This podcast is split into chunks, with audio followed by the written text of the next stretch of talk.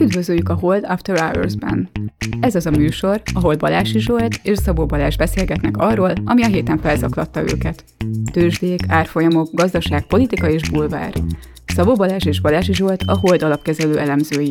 Bármi, ami az adásban elhangzik, az az ő vagy vendégeik magánvéleménye, amely nem feltétlenül egyezik a Hold blog és a Hold alapkezelő hivatalos álláspontjával. A műsor szórakoztató célral készült, befektetési döntések alapjául nem kíván szolgálni.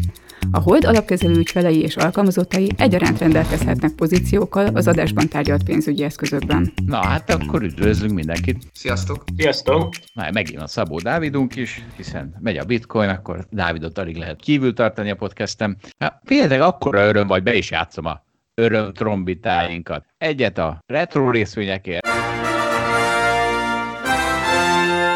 Egy, egyet a bitcoin is kap, essék. Köszönöm, a- na- köszönöm Zsolt, köszönöm. Nagyon szívesen. Trombitásoknak köszön. És De most esik. De, de most esik, de erről később beszélünk, bár Dávid, ha valami nagyon benned van, akkor mondja, de az- azért nem szabad bitcoinnal kezdeni. Mert hát ugye a bitcoin, ugye Dávidot nagyon érdekli, meg még négy haverját is nagyon érdekli, de félek, hogy azért a, a- közönség köz kicsit kisebb a népszerűsége. Viszont a táncos karrierem során, ugye, vagy mondjuk a táncolós karrierem során arra a felismerésre jutottam, hogy a rossz számoknak is megvan a maguk szerepe, mert a rossz zenéknek. Mert ugye, amikor az ember végtáncol egy estét, akkor rossz számok alatt egyrészt pihenhet, másrészt jobban értékeli a jó számokat. Úgyhogy Dávid, a bitcoint egy, majd berakjuk két jó szám közé, az jó? Úgy? Kicsit később. Nem, azért most elmondom szívesen, hogy miért esik, mert látom, nagyon szeretnétek hallani, meg hát nyilván ez itt a jövő, szóval muszáj erről beszélni. Na de rögtön az elején? Hát Rögtön Zsolt, Zsolt, légy rugalmas. Jó, oké, gyerünk rugalmasra mondd el. Hát ugye azért esik, mert, mert az intézmények jöttek erre a piacra, és hát akkor az intézmények hétköznap dolgoznak, vagyis hétvégén kell esni a bitcoinnak. És akkor persze szememre vethetnéd, hogy ja, akkor miért csütörtökön kezdett el esni? Hát azért, mert csütörtök az valójában hétvége, mert a háladás az most Amerikában. Hát jó, ebben egy kicsit később fogunk belekötni, és szerintem ez nagyon ingatag lábakon áll ez a magyarázat. Na jó, szóval térjünk vissza, ugye miért ünnepi? Hát ugye ez, ez már volt, elzavartuk Trumpot, beindultak a value részvények, felerősödtek a value részvények, és még most is. Még most is ott tartunk, hogy hát figyelj, én például olyan részvényekbe ülök, aminek ha kimondanám a nevét, akkor bezárnák a podcastot azonnal a környezetvédelmi hatóságok, és- tőkátétel nélkül versenyben vagyok a bitcoinos csávókkal, de ennek ellenére elkezdtem aggódni, mert ugyanis most ezen a héten mi történt? Leültem, nem tudom melyik nap, és csupa plusz egy, meg mínusz egy százalék közti számokat láttam a portfóliómban, és hát olyan depressziót éreztem, mint az a törpe Kovács, aki ugye megépíti a mesterművét, a katartikus mitril kalapácsát, és utána nem tudja, hogy mihez kezdjen- kezdjen az életével, mert milyen élmények maradtak még számára, tehát kiürül szegény, ugye. És akkor ő még elmehet táncolni, de én most táncolni sem mehetek el. Nincs Na, hát- ötleted, hogy azt a rengeteg nyereséget mire költsed? Nem, inkább arra gondolok, hogy ilyen élmények után nem lesz elég intenzív a tőzsde. Jó, de mondjuk érzem, hogy az az egyéni szoc problémám, úgyhogy akkor beszéljünk az általad felvetett, talán populárisabb problémáról. De mire lehet költeni? Hát nem tudod semmire sem, nem, nem mehetsz el a Kanári-szigetekre. Hát te, Ha nem vehetsz egy új, új tévét, vagy valami nagy dolgot otthonra. Tévé az Sok nincs. pénzt lehet költeni. Nincs. Dávid, te mire költöd Monitor, a- hát valami. Hát én ilyen kérdésekben szintén gondba lennék, amit te mondasz. Szerencsét, hogy nem Ugye, misztikus rész. a, a modern embernek, vagy a 21. századi civilizációnak a egyik legnagyobb problémája az az, hogy, hogy minden embernek saját magának meg kell találni a kihívásokat, mert régebben ez így adott volt, hogy hát így kb. életbe kellett maradni, szóval így meg kellett teremtened a saját megélhetését, meg kellett teremtened a helyet, ahol, ahol te lakni fogsz, és nem esz meg a farkas, meg nem szúrnak le azonnal, és hogy a modern ember az ebből a szempontból már tök nagy biztonságban van, senki nem fog éhen halni, nagyjából, persze tudom, hogy igen, de azért alapvetően nem. És hát ez egy marha nehéz feladat, és sokan depressziósak tőle. Ja, hát Fukuyama is valahol erről beszélt. Lehet, hogy de, de, Dávid, most, ha... de most én lehet, hogy félreértem, de most a Zsolt azt mondta, hogy sokat nyert a tőzsdén, most már oké, az elmúlt két napban csak plusz egy, mínusz egy százalékot mozog, és nem tudja elkölteni, mert eh, nem, tudom, nem tudsz drága étterembe vagy drága utazásra Tehát a Dávid is, semmit? Dávid is valahol erről beszél, hogy, hogy amikor úgy, úgy az életed úgy, úgy, úgy nincsenek kihívások, mert, mert eddig mi volt a kihívás? Például az, hogy szurkoltál részvényeidnek. Na de akkor most leülnek, és akkor nem tud elkölteni se. Hát, Zsolt, életközepi válságban szenvedsz. lehet, hogy az jött rám, amit a, a hét közepén rám jött. De ha lenne tánc, akkor nem lenne semmiféle életközepi válságom, meg este nyolc után kimehetnék az utcára, meg mehetnék a Kanári-szigetekre. Tehát azért ez egy, ez egy elég mesterségesen generált életközepi válság. De hát ülj fel a, ülj fel a trendekre, és egy home, home design kapcsán költsel egy csomó pénzt, hogyha, hogyha tényleg nem jut már másra lehetőség. Hát most mindenki arra költ, ha már így otthon kell lenni. Az nem tudom de nagy hülyeségnek hangzik. Bár megvettük ezt a porsz, robotporszívót. Figyelj. Na hát az is egy eleme ennek a dolognak. Egy barátom őt Margitkának hívja. Neki is van robotporszívója, és Margitkának hívja. Amígnek Ez is van neve. Lehet, hogy ezt nem szabadna elmondjam. Hát a nevét meg a címét nem mond be. Szerintem a, így még rendben vagyunk. Igen, Ö. az nem tudja az összes ismerőse, hogy Margit Hának hívja biztos a porszívót. Nem fog Hát kiderülni. nem, nem tudom, hogy miért nem Gézának. Ugye ez egy kicsit ilyen gender téma, hogy akkor már nyomban le, lenőzzünk ezt a, ezt a takarítóra. Mennyire igazad van, de nekem eszembe se jutott most ez erről. Hibáztam. De Balázs, ebben te nagy deficited van, mert ahányszor azt mondom, hogy takarítónő, te sose költsz bele. Szerintem ezért nem, én nem is tudom, ha len- lennének romkocsmák, ott meglincselnének téged. Hát elképzelhető. Na figyeljetek, menjünk vissza egy kicsit a kimerüléshez, mert, és akkor e- ehhez kötődik, hogy hát van sajnos, kedves hallgatunk, egy remélem rossz hírünk, mert decemberben hát töltődni fogunk, és nem, nem lesznek podcastek, illetve egy darab ünnepi adásunk lesz, oda Billy Book Botonot fogjuk meghívni, aki ugye a holdalapkezelő vezérigazgatója, és Jingle Best fog szaxofonozni, bár ezt ő még nem tudja, reméljük már látott életében szaxofont, vagy klarinétot, vagy valamit közelről. Tehát decemberben most egy adásunk lesz, az majd valamikor december közepe tájékán, a többi, december többi részét pihenéssel töltjük. Zsolt nagyon fog hiányozni ez a, ez a podcast ebbe a szünetben, mert jó volt megbeszélni a heti adásokat, de majd akkor egyszerre rázódítjuk minden gondolatunkat, gondolatunkat a közönségre. Dávid, neked is fog hiányozni a podcast? Abszolút, én ezt megdöbbenve hallom, amit most mondasz. Igaz, föl kellett valahogy készítselek, ne haragudj. Igen. De fél, most is elkezdett esni a bitcoin. Tehát most egy kicsit most csak akkor fő alatt maradunk, aztán januárban az újabb, újabb csúcsoknál beszállunk megint. De még visszatérve erre a négy hétre, amiért ünnepi hétnek nevezel Zsolt, és tényleg ünnepi volt, ha a portfóliónk hozamát nézzük, amit tényleg nehéz elképzelni, hogy ennél a novembernél lehet jobb valaha a value részvényekben, és hogyha valakinek erre nagy volt a kitettsége, már pedig, ha jól hallom, neked is nagy volt, meg egyébként nekem is, akkor ez, ez, ez tényleg nagyon, nagyon jó volt. Most egyébként meg ott van a félelem, hogy nekem nem csak az zavar, hogy most plusz egy mínusz egy százalék, és unalmas lett, hanem úgy, úgy félek, hogy, hogy most négy hét nagyon jó volt, akkor mikor lesz majd a rossz hét, hogy az ötödik már biztos rossz lesz, de még ötödik is jó lesz, hát akkor majd a hatodik lesz biztos rossz, tehát hogy az embernek nehéz eldönteni, hogy mikor érdemes csökkentenie, főleg egyébként, hogyha azt gondolja, hogy hosszú távon ezek a részvények még, még mindig vonzóak, de persze ott van az emberben, hogy fú, azért valamit félre kéne tenni, hát, hát ha visszaesik, hát már, már második héten is azt hittem, hogy esni fog, és akkor a harmadik héten is esett, hát vala- valaminek már történnie kell. Hát így vagyok én a bitcoinnal is. Na, de neked legalább most esik. Igen, nem kell szomorkodnod, nem Nekem kell aggódnod. Igen, igen, igen, de ez szerencsére ki lehetett számolni. Ne. hát akkor jó, jó, jó van. Jó, de-. Dávid, akkor, akkor te vagy a legboldogabb. Igen. És, és te mire költöd? Hát bitcoint veszek belőle. Most olcsón lehetnek. Na, de Dávid, ha így tudtad, hogy eddig esik, akkor mondd meg nekünk, hogy most itt péntek délután fog-e még esni? Vagy most a rögtön felmegy?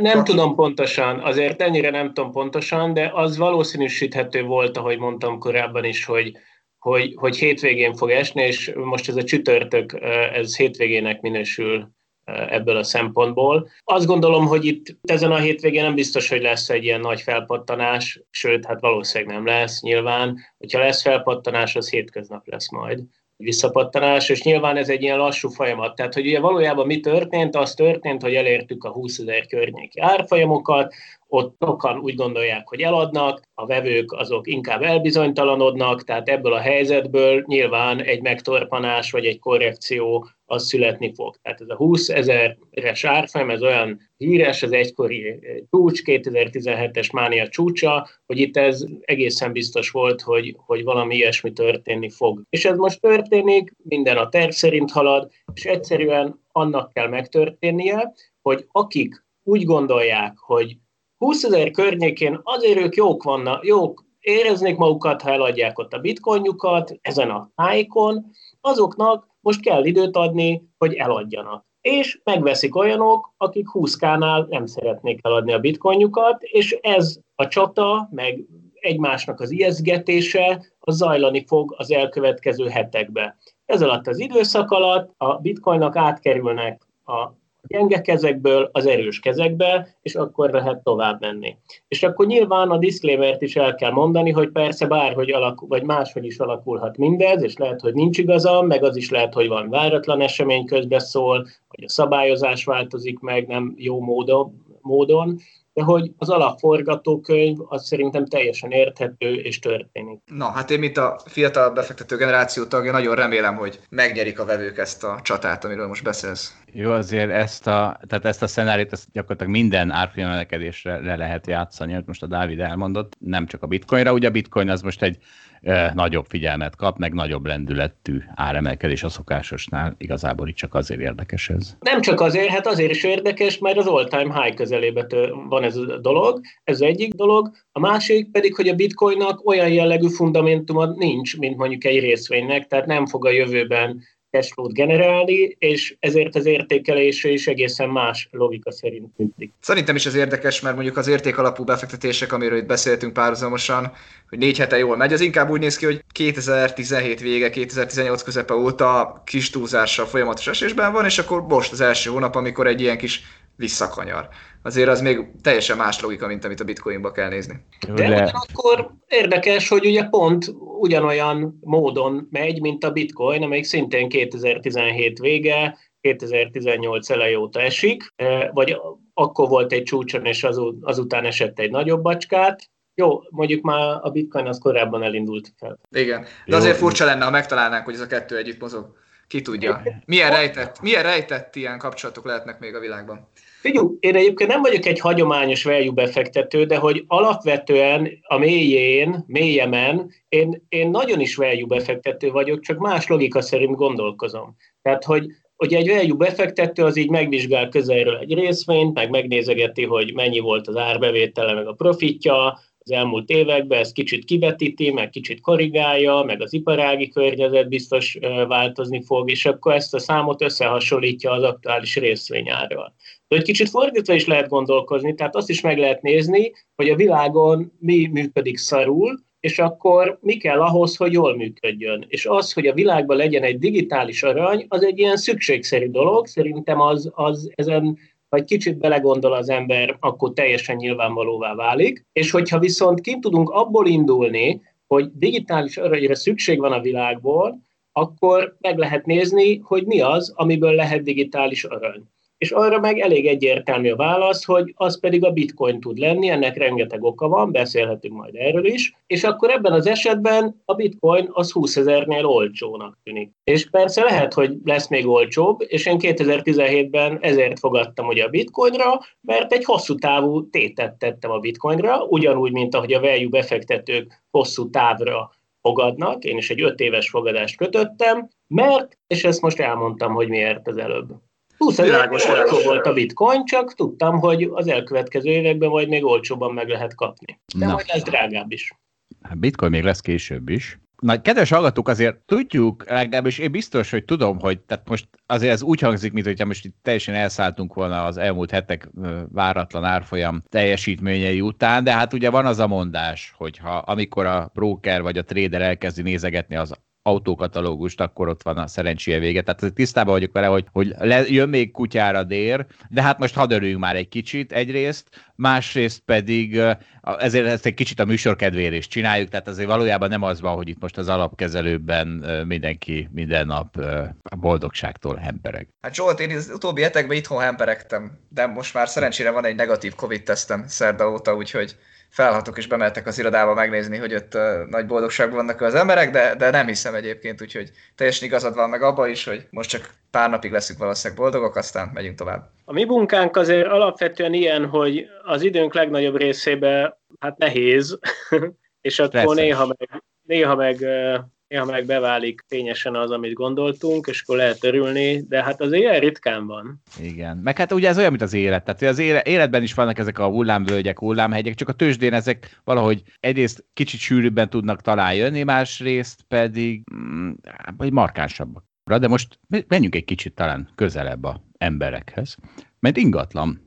Ingatlannal kapcsolatban jöttek szembe velem ábrák. Az Egyesült Államokban az ingatlan piac az meg, megőrült, tehát soha nem látott emelkedéseket produkálnak, és ráadásul úgy, hogy ugye bizonyos részpiacok húzzák ezt, például a suburban, tehát az ilyen várospereme, meg, meg, meg vidéki, kicsit vidéki ö, lakások, meg pláne házak, azok, amik iszonyatos áremelkedést produkálnak, és akkor vannak csátjaink, majd rakunk fel az alaplogra, amelyek tehát ilyen, na, soha nem látott emelkedés. És én ezen ledöbbenek, hogy, hogy ezek az emberek, akik most kihúznak a városból, tavaly élvezték borzalmasan a város, most kihúznak belőle, mert azt hiszik, hogy a vírus mindent megváltoztat.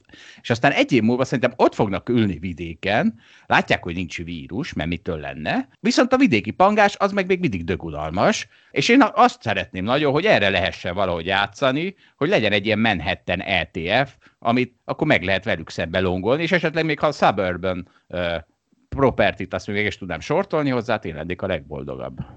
Zsolt, kerestem neked erre a lehetőségre egy ETF-et, még az egyik nyári adásunkban beszélgettünk róla, hogy pont az Empire State Building-et Manhattan közepén meg lehet venni a tőzsdén is. Egyébként már duplázott az árfolyam, mióta megvan a vakcina, de ez még mindig fele annak, ahonnan leesett egyébként a vírus előtt. Hát lehet, hogy rá fogok repülni. Tehát érted, ha már egy ilyen... Egyébként nekem teljesen az a benyomásom, ugyanazt gondolom egyébként, mint te, hogy nagyon-nagyon kivetítik most ezt a jelenlegi helyzetet sokan, és, és nekem olyan meglepő, hogy olyan szakértők Magyarországon és külföldön is, akik szerintem így hosszabb távon is a gazdaságot, tehát nem tőzsdei szakértők, hanem akik, akik nyilatkoznak a tévében, meg újságokban, volt gazdasági miniszterek, stb. Azok, azok mind arról beszélnek, hogy itt most valami gyökeresen átalakult, és nekem egyre inkább az a benyomásom, hogy nem. Tehát, hogy pont az van, hogy mondjuk amikor féltünk attól, hogy a ellátási láncok megtörnek, meg, meg vannak kockázatok, akkor az látszik, hogy most már, ha lenne még egy vírus, már valószínűleg nem törne meg. Akkor ott van az, hogy elhagyjuk el az irodákat, stb. Ezek persze nem eldőlt kérdések, de én azt gondolom, hogy a belvárost félteni, az szerintem túlzás. Tehát én azt gondolom, hogy ez a trend, ami alapvetően zajlik, hogy a városoknak jól megy, az, az továbbra is megy tovább. Egyébként Manhattan talán pont egy, egy kivétel, mert az tényleg annyira általában zsúfolt volt, hogy ott már az elmúlt két évben is voltak olyan trendek, hogy onnan már költöztek ki az emberek, meg egyszerűen annyira drága volt. De ez nem jelenti azt szerintem, hogy egy kicsit alacsonyabb áron eh, ne lenne kereslet erre a városra.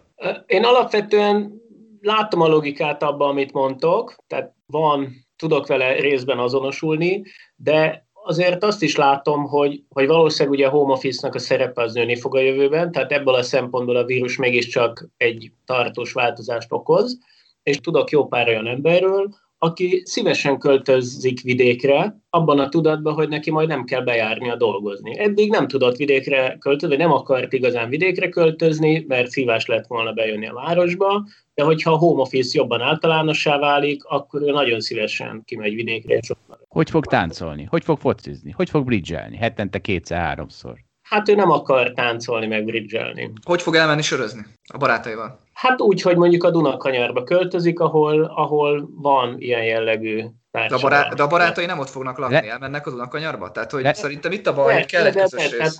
De, de ott tökre van egy ö, olyan közösség, amelyik pont olyan emberekből áll, mint mi vagyunk, csak akiknek elege volt a város életből, és inkább kiköltöztek ilyen szép és nyugisabb helyre, és el tudnak járni, sörözni szép és nyugis helyre. De akkor új barátokról beszélsz most, tehát a régi barátok, akik itt laknak Budapesten, és valószínűleg itt is maradnak, azokat azért részben elveszítheti, mármint hogy nem a barátságukat, de a velük töltött időt. Szóval szerintem azért ez bonyolultnak tűnik nekem továbbra is. Valamennyire átalakul a társadalmi életük, az tény. Lesznek bérelhető barátok. Szerintem azt a piacot kell majd valahogy meglovagolni. Van robotporció, Hát Tehát kirendelsz vidé- vidékre, majd rendelsz barátokat, hogy... Pontosan. Ez nem olyan, mint külföldre utazni. Ez nem olyan, mint külföldre utazni, vagy külföldön dolgozni. Ne, egy kicsit jobb, igen. Persze. Vagy hát egy kicsit rosszabb, hát a francokat, hát Londonban mész, ott pezseg az élet. De ezt mondom, hogy Nagymaroson is pezseg. Alapa! Próbálj meg ott bridgelni hetente háromszor, táncolni hetente háromszor, meg focizni hetente háromszor. Hát, de, jaj, Dávid, te, nem mi az élet pesgése? Hát de, hát ez az élet pesgés, nem az az pesgés, hogy izé össze, összejövünk egy sörözésre. Ez valami furcsa nap, de megint Zsoltal értek egyet. Van, akinek ez a fontos, érted? Jó, azt értem, értem. Na, hát meg, eddig is volt ilyen, nem tudom, hogy tömegével megnőnek-e, vagy meglátjuk. Hát fogadunk rá minden esetre.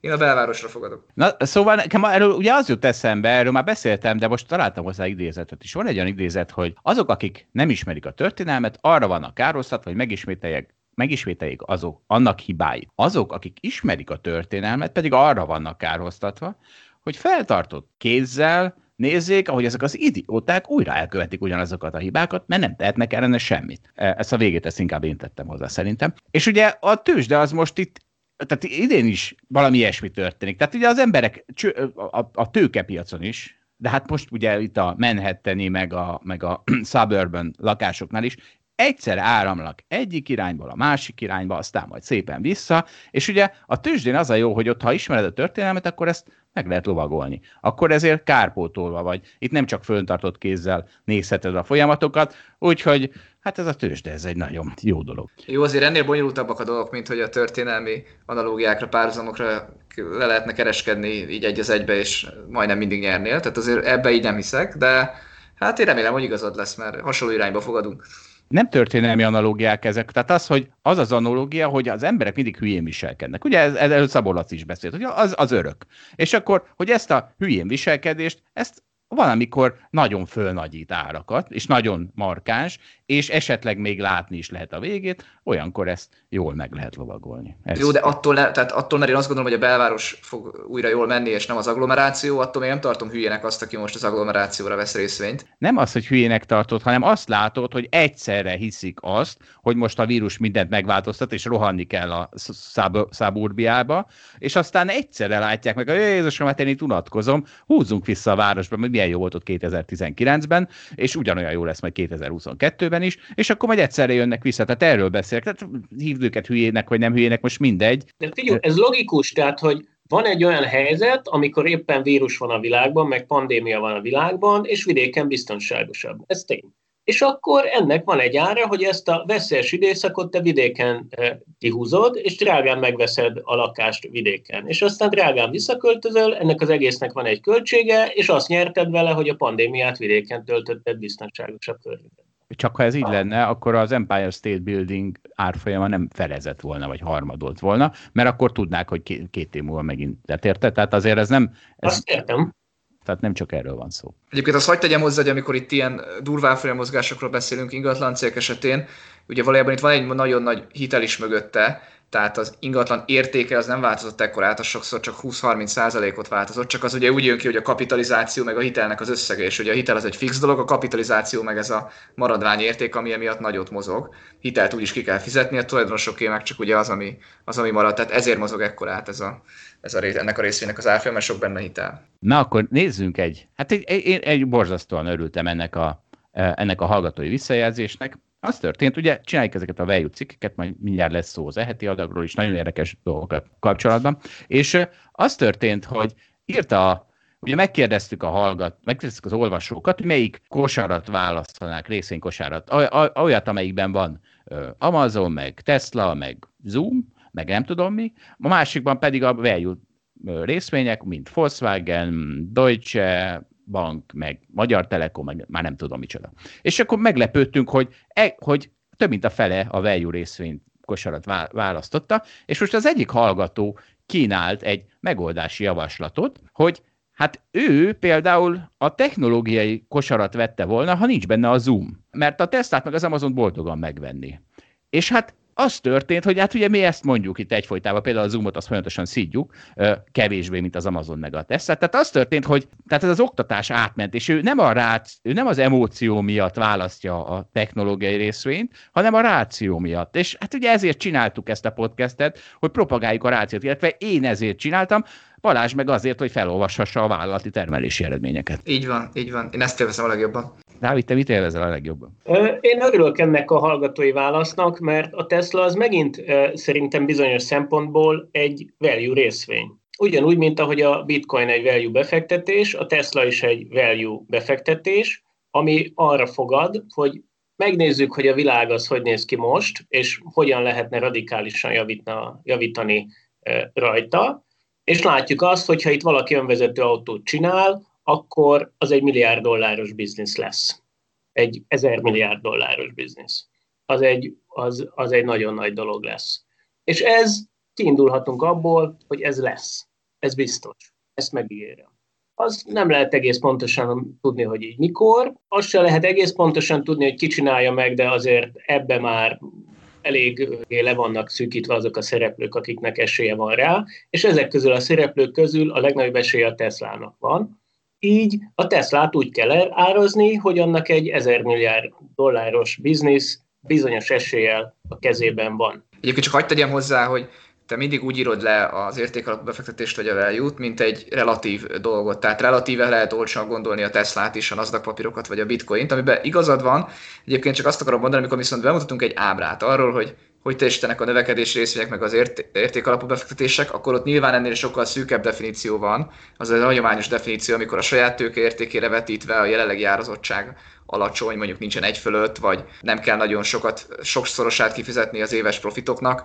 Ugye ez már a Tesla-ra nyilván nem igaz a bitcoinban, meg ugye nem is tudjuk ezt az egész kérdéskört értelmezni, mint ahogy az aranyba sem, tehát azért ugye így nézve nem értékalap befektetés a Tesla, de, de nyilvánvalóan igazad van, hogy a Tesla valószínűleg előjár, de most, ugye most megint ment egy csomót, már 500 milliárd dollárnál is többet ért, tehát most akartál egy nagy számot mondani, hogy 1000 milliárd dollár, ami a végtelennek tűnik, aztán már az sincs a duplája a jelenlegi árfolyamnak. Úgyhogy még ha igazad van már, akkor is csak, a, akkor is csak úgymond duplázni lehet rajta.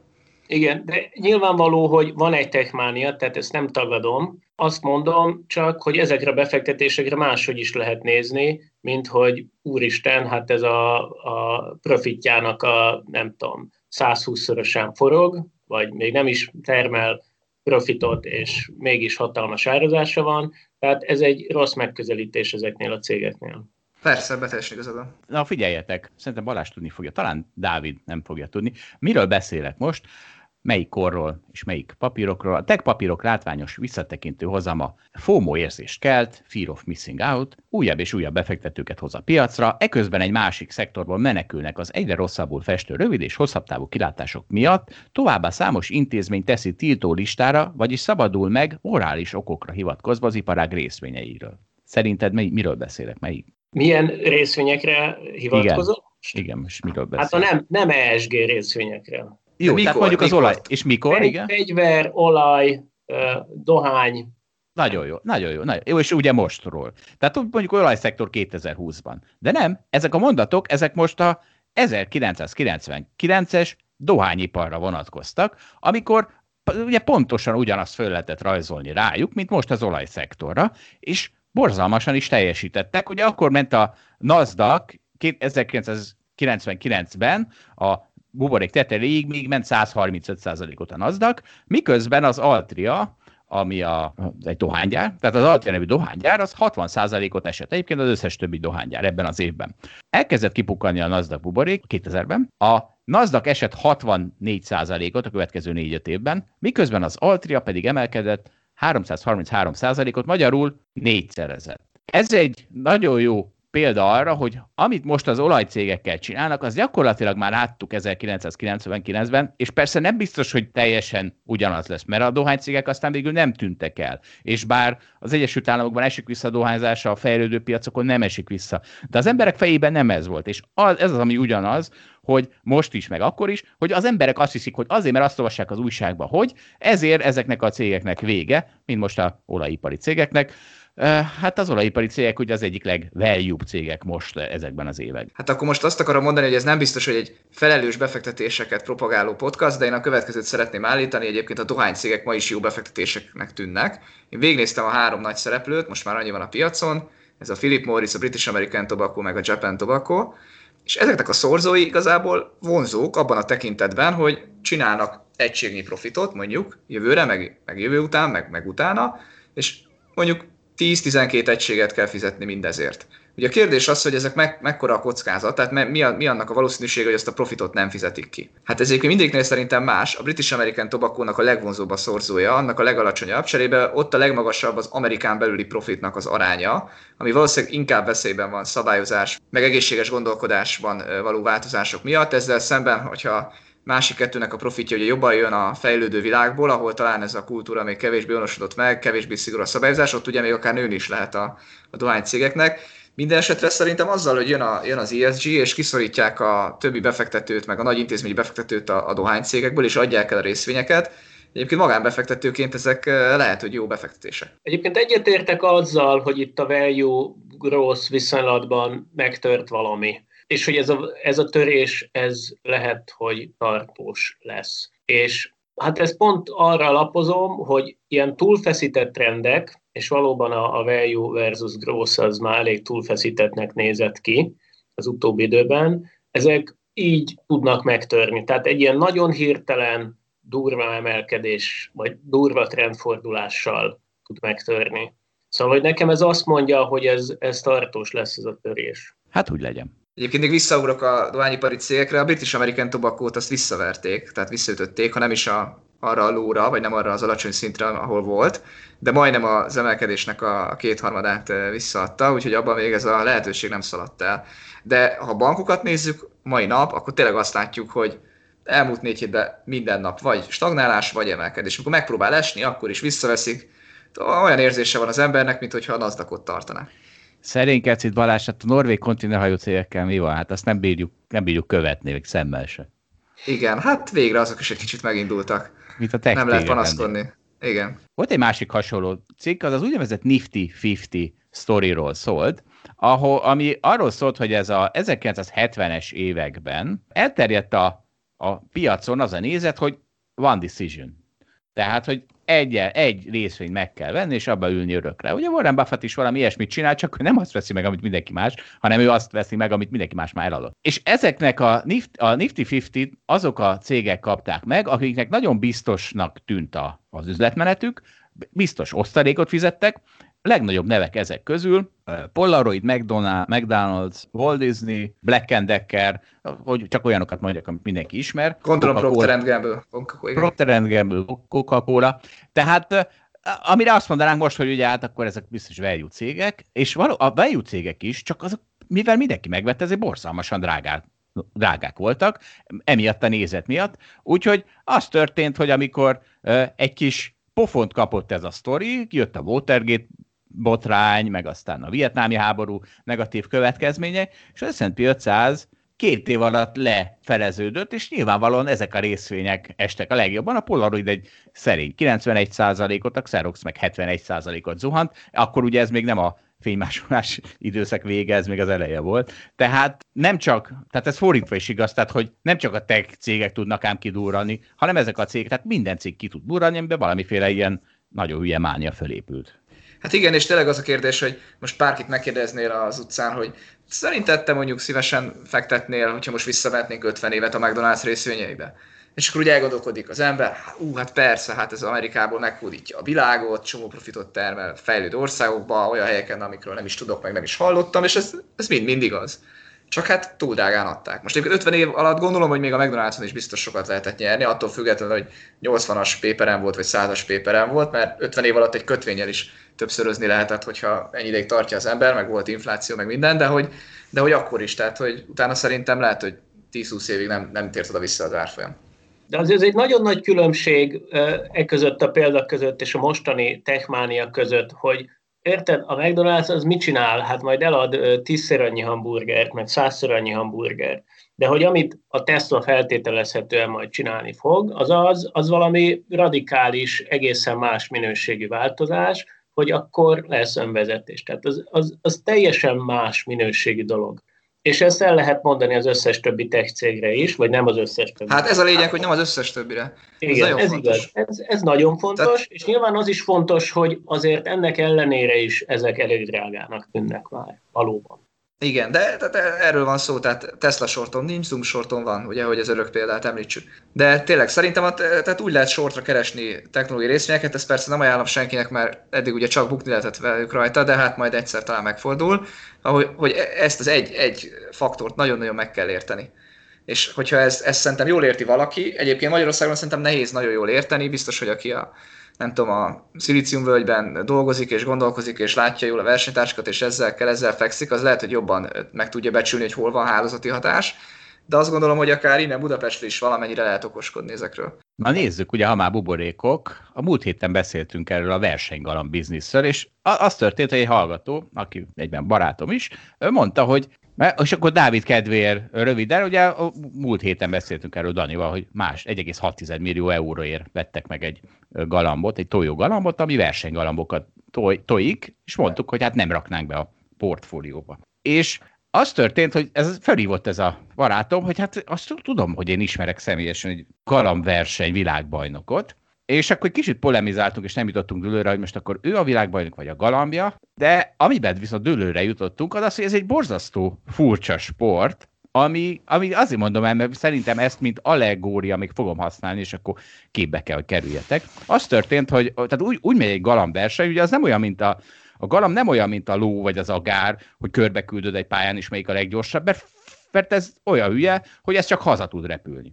Úgyhogy sokféle verseny van, de a, a legklasszikusabb, ami kiszűri a lehető legtöbb uh, körülményt, az úgy néz ki, hogy mondjuk meghirdetik 2022-re, két év múlvára, Rio de Janeiroba egy ilyen versenyt, és akkor neked azt kell csinálni, hogy most veszel egy tojást, vagy egy fiókát, na valószínűleg inkább tojást, elküldöd oda Rio de Janeiroba, gondolom az anyjával együtt, vagy az apjával is, én nem tudom, melyik fog porszívózni.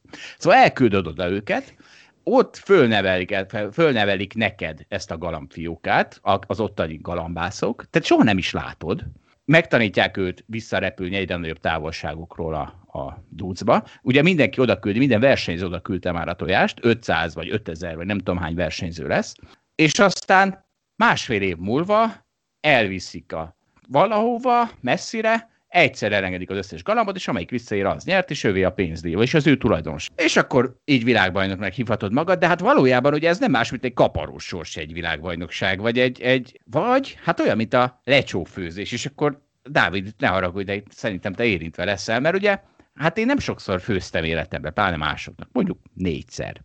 Ebből mondjuk háromszor lecsót. És Ugye ilyenkor mi történik? Megfőzöd a lecsót, kirakod, eszik sokan, és hát megdicsérik, mert hogy ez szociális kötelezettség. Én pedig értetlenkedik, mert hogy antiszociális vagyok, hogy hát, hát, de hát fiúk, meg lányok, hát ha fogsz egy paprikát, meg paradicsomot, meg hagymát összevágod, és megfőzöd, annak ilyen íze lesz. Hát mi közöm nekem ehhez a lecsóhoz? És, és valahogy ez a galambvilágbajnok se értem, hogy ennek még kevesebb köze van, mint nekem a lecsomhoz. Ha hogy érzitek? Lehet, hogy idomították azt a galambot valahogy otthon. De nem ő, hát nem lehet otthon idomítani, nem érted? Elküldöd Rio de Janeiroba, és az ottani galambász fogja az összeset idomítani. Ez egy ilyen kapitalista világ, te vagy a tulajdonosa. Te vagy a világbajnok. Igen, engem meglep egy kicsit, amit mondasz. Biztos, hogy ez pontosan így van, ahogy ezt te leírtad? Ez egyfajta verseny. Sokféle verseny van. Vannak olyan versenyek, ahol, ahol mindenki a, a, mindenki otthon nevelgeti a galambját, és akkor azt úgy kell versenyeztetni, hogy elküldöd egy másik verseny, versenyzőhöz, aki elengedi a galambot, és amikor megérkezik, akkor gyorsan beírod, hogy megérkezett, és megmérik, hogy ez mennyi idő volt, és ezeket is összehasonlítják. Csak itt ugye itt ez nem olyan jó, mert itt minden galamb más, más útvonalat repül és akkor az egyiknek szembeszél volt, a másiknak hátszél, tehát annak megvan az előnye, mert a saját neved galambod, viszont megvan a hátránya, mert mások a versenykörülmények, viszont a nagy pénzdíj az azon van, amit én mondtam. Ugye ez, ez egy szerencsejáték, ahogy mondtam, és ez Kínában óriási éppen ez ugye kínaiak nagyon szeretnek szerencsejátékokat játszani, és ez Kínában van most nagy kultusza, és hát nem véletlen, hogy így felverték a galambárakat is. Ez egy kínai buborék. Viszont a lecsó azért nem lesz pont ugyanolyan mindig. És nem csak eh, paprikát, meg paradicsomot kell simán összedobigálni. Meg egy kis sót, meg most figyelj, azért van olyan kaja persze, amihez már kell ügyeskedni, de a lecsóhoz szerintem nem kell, de mégis megdicsérik azt is. Szerintem a húslevessel se kell ügyeskedni. Hát ne vicceljél, úristen, ezt a hülye, ekkora hülyeséget én még soha életemben nem hallom. jó, hát a Dávid mondd el, légy szíves akkor, jó, ehhez vonatkozó időt, hogy te milyen hülyeségeket szoktál csinálni a konyhában. Hát majd az anyukám húslevesét egyszer megkóstoltatom vele. Ja, értem. Jó. Na hát figyeljetek, ha már galamb, meg evés, nem hagyhatjuk ki a legfontosabbat a héten, amivel a hét elején tele lett a Facebook falam, és bár én nem jártam utána, ugye, mert cicás gifekre nem vagyok hajlandó kattintani, nehogy csökkenjen tőlük, tőlük az ikum, de hallottátok, hogy le lett aszfaltozva egy macska? Na, én ezt nem hallottam. Mit le lett, mit csinálva? Aszfaltozva. Ja, igen, én ezt Láttam erről egy képet, de nyugi csak félig lett leaszfaltozva. Ja, jó, van, megnyugodtam, köszönöm szépen, Dávid. A pláne ugye, és milyen jó, hogy itt vagy, mert ha a tehenekre gondolok, ugye, akiknek szerintetek szar az életük. Na de hányat szoktak közülük leaszfaltozni, ugye? Akár csak félig is. Na, hogy ugye milyen vidám az életük? És, és nem csak ennyire vidám, de hát ugye a hallgatók szállítják nekünk a, nekem a muníciót, Tessék, itt egy cikk, szabadon élhetnek a tehenek Kaposváron, még a fejés idejéről is ők döntenek. Na, szevasztok! Nagyon boldog tehenek, tehenek lehetnek. Azok hát. Na ez, ez azért érdekes, mert ugyan erről már volt szó, de de hát ezt nem árt, nem árt. Tehát a, itt akkor a klímapropaganda megy az egész világban, hogy ezt a anti-klímapropagandát én is, amikor lehet, akkor megragadom. Hát ugye az történt, hogy a Egyesült Királyságban most bejelentették, hogy 2030-tól nem lehet benzinüzemű autókat eladni. Ezzel csak beálltak a sorba Európában, mert sok helyen van ez így. Mánt, hogy ezt tervezik, hogy még 2030-tól persze majd egy másik kormány, egy négyel későbbi kormány biztos megcsinálja majd azt, amit mi most elhatározunk, de most mindegy, ne erről beszélgessünk. És akkor az egyik elemzőház, ez nagyon vicceset írt ezzel kapcsolatban, úgy tűnik, hogy a lockdownok azok a britekkel megszerettették a tiszta levegőt, és mivel a britek szerették, megszerették a tiszta levegőt, ezért a kormány úgy döntött, hogy akkor betiltja a benzint. Úgy tűnik, hogy sem a briteket, sem a brit kormányt nem érdekli a brit tőzsde. Mert hogy itt igencsak felülreprezentáltak az energiakapcsolt cégek, és itt nem a szélerőművekre kell gondolni, hanem inkább a olajkitermelőkre. Szerintem ilyen célokat jó kitűzni, tehát nem feltétlenül azért, mert hogy majd ezeket betartjuk, meg ez tényleg így lesz, hanem hogy hát kicsit most így gondolkozzunk, ehhez tartsuk magunkat, aztán persze kiderülhet, hogy ez így irreális, meg nem fog működni, meg sok, sok dolog miatt nem működhet, de hogyha addig is ebben a hitben élünk és cselekszünk, akkor ez segíti meggyorsítani a folyamatot, ahhoz képest, hogyha mondjuk 2050 vagy valami más reális időpontot tűzünk ki.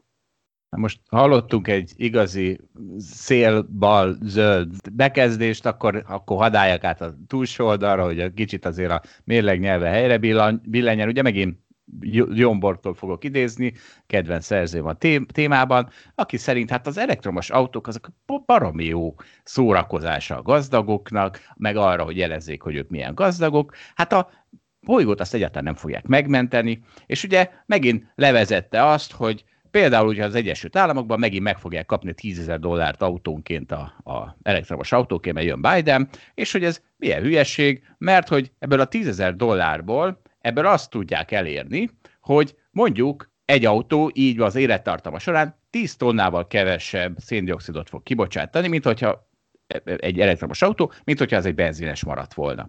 Csak hogy ezt a 10 tonna kibocsátás csökkenést, ezt, hogyha elmennek a hőerőművökhez, akkor 45 fontból magyarul, mit tudom én, 70 dollárból, tehát körülbelül század olyan áron el lehet érni, igen, kevesebb, mint század olyan áron el lehet érni. Egyrészt, ez ilyen pénz, kidobott pénz, és ugye megy, kinek megy, ez a gazdagoknak megy egyértelműen. Másrészt az a problémája, ugye, hogyha ha sikerül 140 millió autót 2030-ig gondolom ez a brit piac, lecserélni valóban elektromos autóra, tehát ennyit legyártanak, akkor az fog történni, hogy a, becslések szerint 190 millió tonnával csökken a széndiokszid kibocsátást, ami a globális emisszió 0,4%-a, magyarul semmi, miközben végtelen pénzt elköltöttünk rá, és figyeljetek, most, most ha akartok, de belevetünk ebbe, de hát én szeretném azért a megoldást jelezni, hogy az egészet ha meg szépen megkérnénk, és ugye az az én bajom, hogy nem megoldást keresnek ezek, amikor ilyenkor mondják, hanem olyan, olyan polisziket mondanak, ami tetszik a szavazónak, a szavazónak meg fogalmas sincs, hogy mitől fog csökkenni a széndiokszid kibocsátás, vagy pláne, hogy a hőmérséklet mitől fog csökkenni. Úgyhogy ez a hülyeség megy, de hát szerintem a borzasztó egyszerű megoldás, ha Elon Muskot szépen megkérjük, akkor öt év múlva átad nekünk egy olyan zöld tekerőt, amit be lehet állítani a hőmérsékletet a Föld minden pontján, csak az a baj, hogy nem elég nagy intellektuális kihívás ez neki. Tehát ezért kéne nagyon szépen megkérni, mert hát ugye miért megy a marsot terraformázni, ahol nem egy fokot kell arrébb rakni a hőmérsékletet a következő 60 évben, hanem 60 fokot.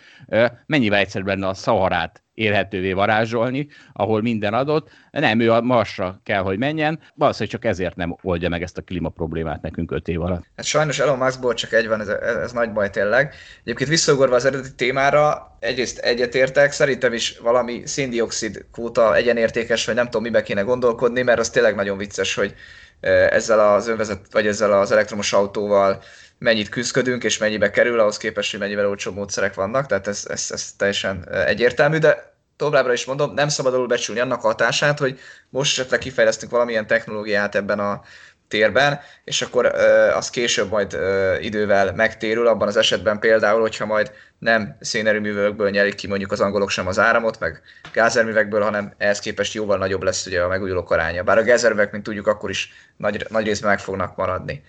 A másik, amit akarok mondani nekem a legutolsó ilyen példa, ami szembe jött, az a holland teheneknek az ügye. Most itt nem a teheneknél csaptam le rá, hanem itt hogy Hollandiában valószínűleg sokkal kevesebb lesz a tehenek száma a jövőben, ugyanis ugye Hollandia egy 15 milliós ország, ami nagyon-nagyon fejlett, ugye nagyon kis területen vannak sokan, de nagyon fejlett az ipara, és hát kihozzák rendre, hogy ők egy olyan ország az Európai Unión belül, ahol egyébként nagy a kibocsátás. Másik oldalról, hogyha egy egység értékre vetítjük ezt, tehát hogy ők mondjuk mennyire tudnak hatékonyan működni az agráriumban, vagy mennyire tudnak hatékonyan működni az iparban, akkor meg kijön, hogy a világ egyik legfejlettebb országáról van szó.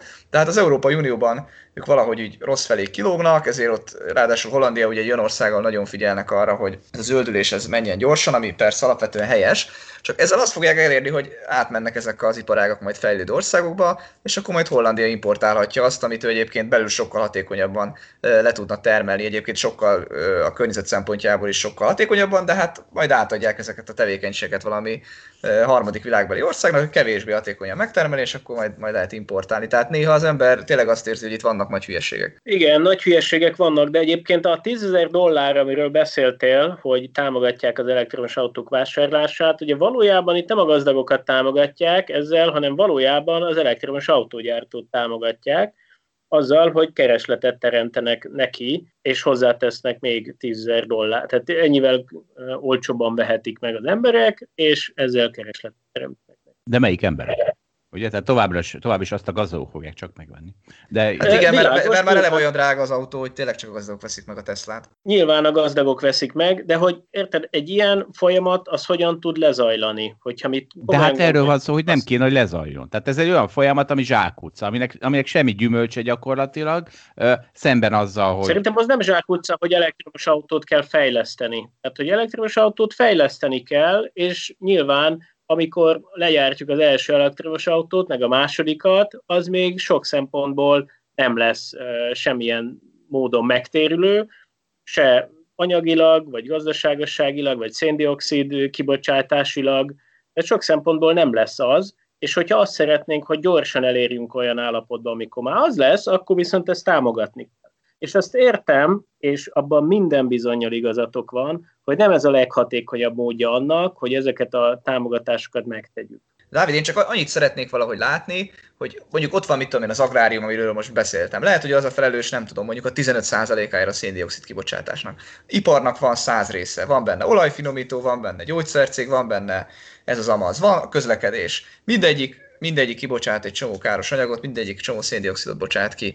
Valahogy egyszerűen miért nem, miért nem születik valahogy arra kampány, meg arra döntés, hogy ahol ezek közül a legolcsóbban lehet, lehet spórolni azzal, hogy mennyit szennyezzük a környezetet, az megtaláljuk ezeket a megoldásokat. És úgy tűnik, hogy tényleg ami az leginkább ilyen felkapottabb, ilyen leghype-abb, leghype dolog, arra, arra rámegy a politika, azt jól megtámogatja, és akkor, és akkor megyünk ebbe tovább. Tehát egyébként én nem mondom, tehát az állam, amit egyébként mi is annyit kritizálunk, hogy mennyire hatékonytalan tud működni, kapott egy iszonyatosan komplex problémát, hogy ezt most oldja meg, hát nem csoda, hogy nem könnyen sikerül, és egyébként a magánszektor meg ugye értő okokból nem fogja megoldani ezt a dolgot, tehát nem tudom mi a megoldás, csak azt mondom, hogy úgy, úgy érzésre lehetne ezeket jobban csinálni. Igen, hogy ne sokkal-sokkal jobban lehetne, és nyilván az is van, hogy ha lenne egy világkormány, akkor egy fokkal könnyebb lenne a helyzet.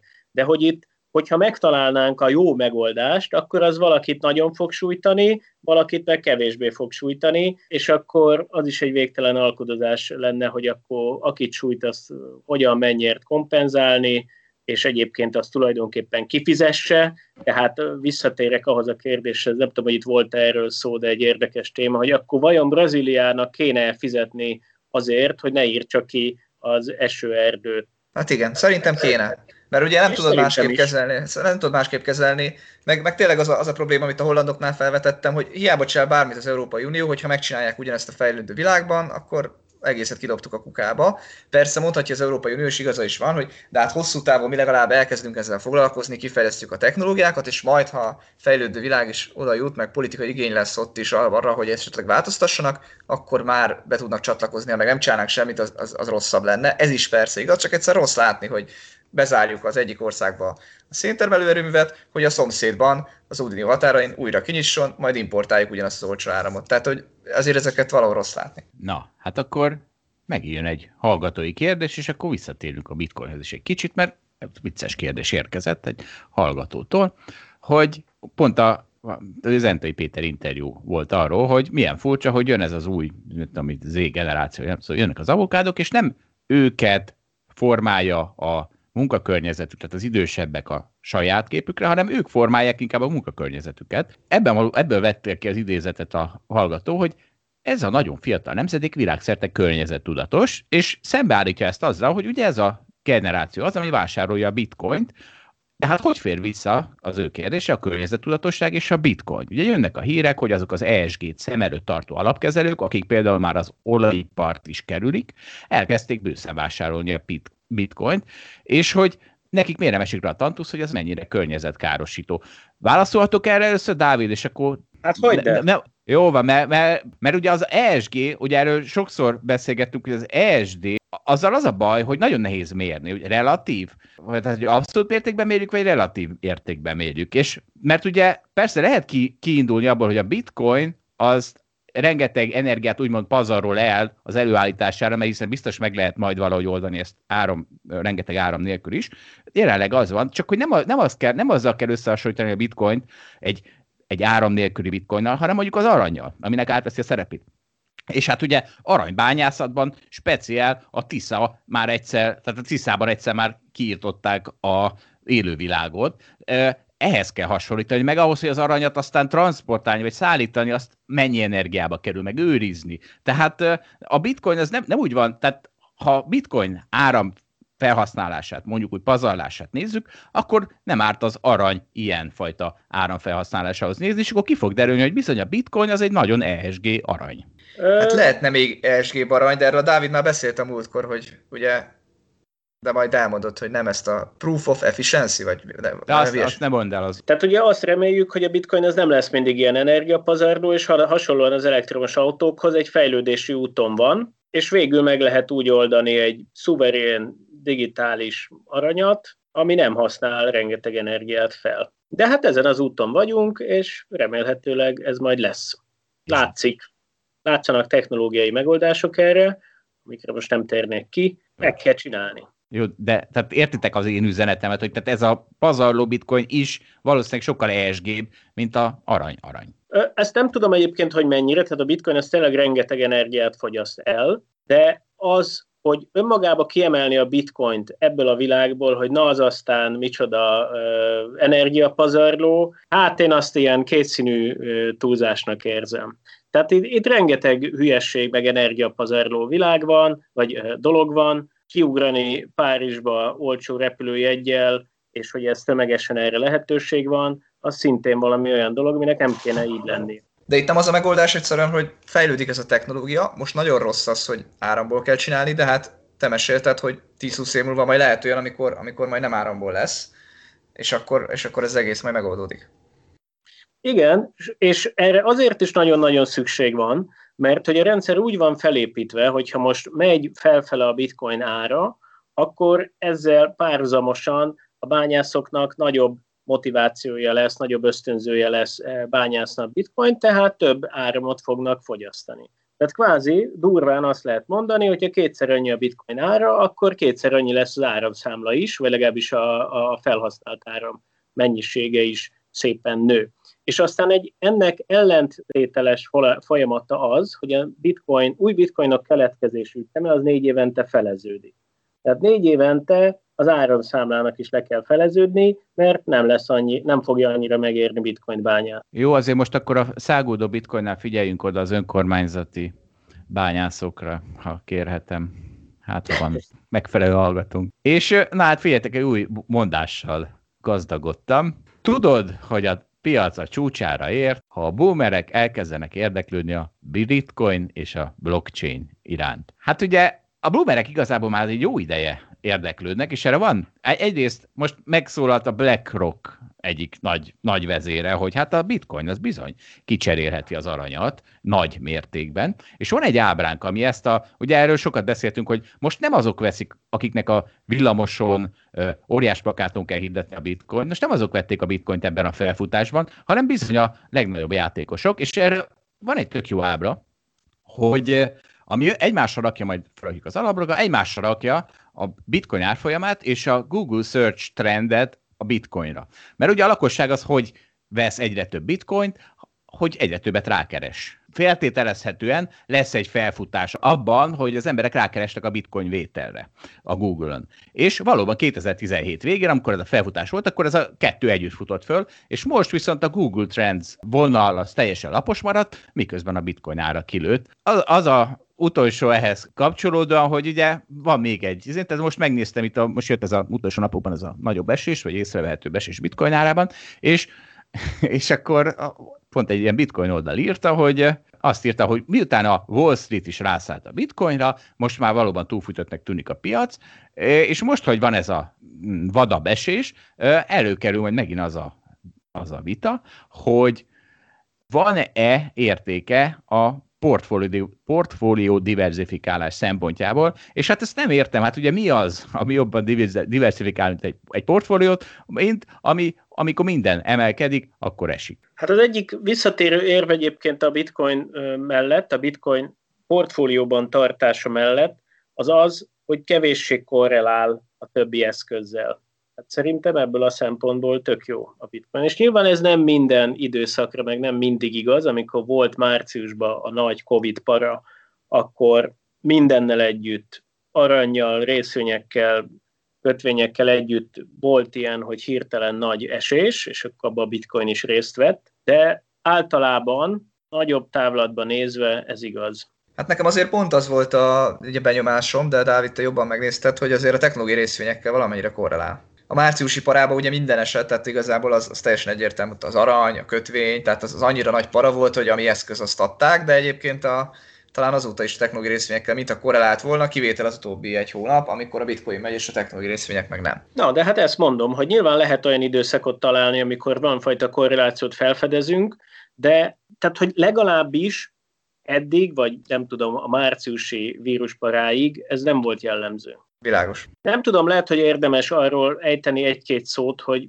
tulajdonképpen ez, ez miért is gondolunk úgy, mint digitális aranyra, és egyébként is, hogy miért van aranyra szükség. Egy csomóan ezt nem értik, mert csak abban hisznek, hogyha valaminek van cashflow generálása a jövőbe, egy részvény fizet osztalékot, egy kötvény fizet kamatot, csak annak lehet értéke a mában. Azt nagyon fontos érteni, hogy aranyra, mint menekülőeszközre azért van szükség, mert még nem találtuk fel a tökéletes pénzrendszert. Tehát, hogyha az lenne, hogy feltaláltuk a tökéletes pénzt és a tökéletesen stabil pénzrendszert, akkor, és ez mindenki számára elérhető lenne, akkor valóban nem lenne szükség egy olyan egyszerűbb dologra, mint az arany, vagy mint a bitcoin, aminek szűkös a kínálata, és nem olyan bonyolultan működik. És akkor, hogy a digitális arany, vagyis a bitcoin az miért jobb az aranynál? Hát azért jobb, mert egyrészt sokkal könnyebb őrizni, sokkal könnyebb szállítani, sokkal kisebb helyen elfér, szűkös a, tényleg szűkös a kínálata,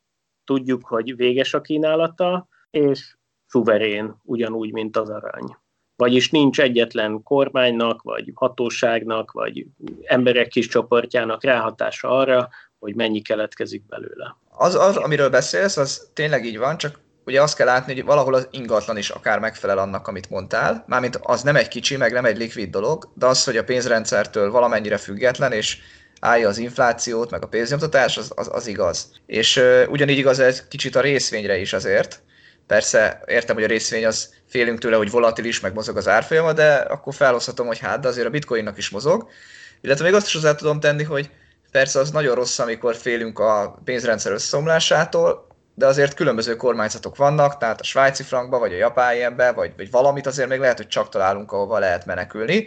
Persze lehet mondani, hogy hát a svájci frank meg függ a, a svájci államtól, de hát az meg olyan megbízhatónak tűnik már nagyon régóta, meg egy kulturális alapon, ismeri, az bízik benne, hogy azért lehet oda menekülni. Tehát azt akarom mondani, hogy jó ez a bitcoin, de azért vannak még erős versenytársak. Hogyha a pénzrendszerben szerkezeti problémák vannak, akkor a dollár, vagy az euró, vagy a svájci frankra ugyanúgy hat egy ilyen negatív hatás, tehát ez ugyanúgy benne van az ő pénzrendszerükben is, és ebből a szempontból nem különbözik a svájci frank sem az összes többi pénztől.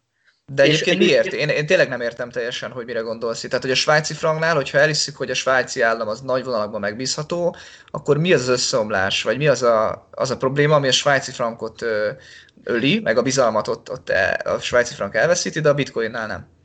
A probléma az az, hogy a, a pénzrendszert azt kamatokkal szeretnék vezérelni egy olyan világban, amiben az adósságok egyre nőnek, nem csak nominális értelemben, hanem GDP arányosan is.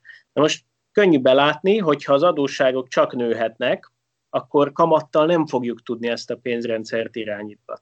Tehát akkor, ha azt szeretnénk, hogy ne menjen csődbe mindenki, akkor a kamatot le kell vinni nullába, és ott kell tartani az idők végezetéig. És inflációt kell generálni, és pénzt kell nyomtatni, és szét kell cseszni azt az épületet, amit épített. És ebből a szempontból a svájci frank az nem különbözik bármelyik más pénztől. Amiben viszont mégis van egy erős hatás, az az, hogy az emberek hite tartja valójában össze a pénzrendszer. És azt látom, hogy például a kriptovilágban van a, a, a Tether nevű ilyen stablecoin, aminek az értéke egy dollárhoz van rögzítve, és ez a Tether van egy cég, aminek az a neve, hogy Tether, és kibocsátja az USDT-t, és azt ígéri, hogy figyelj, utaljatok be hozzám egy dollárt, és akkor én ezért cserébe kibocsájtok a blokkláncon egy USDT-t.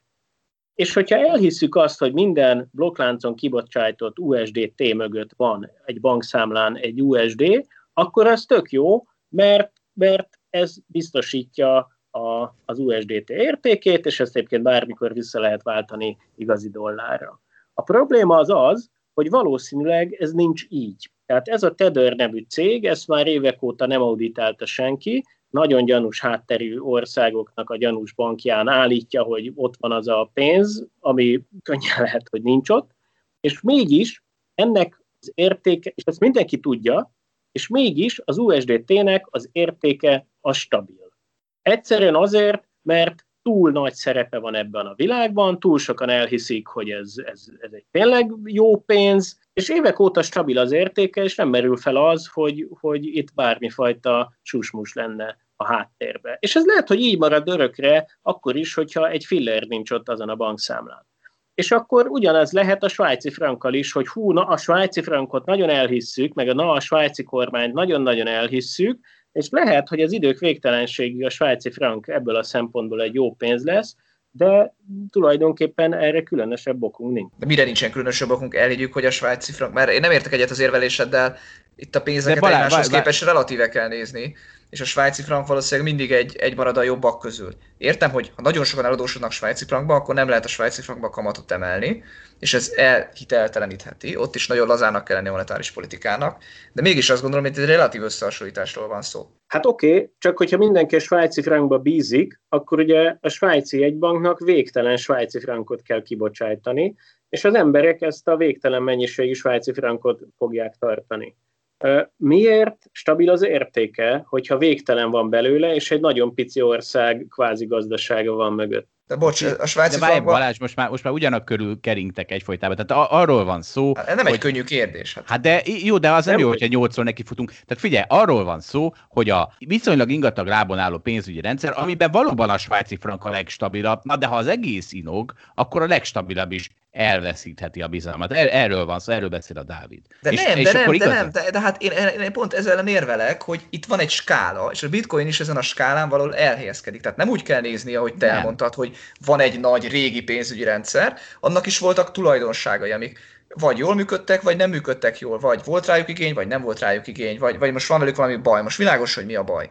Nagyon nagyok az adósságok, ezért nem lehet kamatot emelni. És ez hitelteleníti a pénzeket. A svájci frankra is ez igaz, még ha nem is annyira talán, mint másra, illetve nem is a svájci államnak kell egyébként félnie attól, hogy, hogy egyébként ő csődbe megy, hanem esetleg azok, azokra az országokra, akik svájci frankba el vannak adósodva.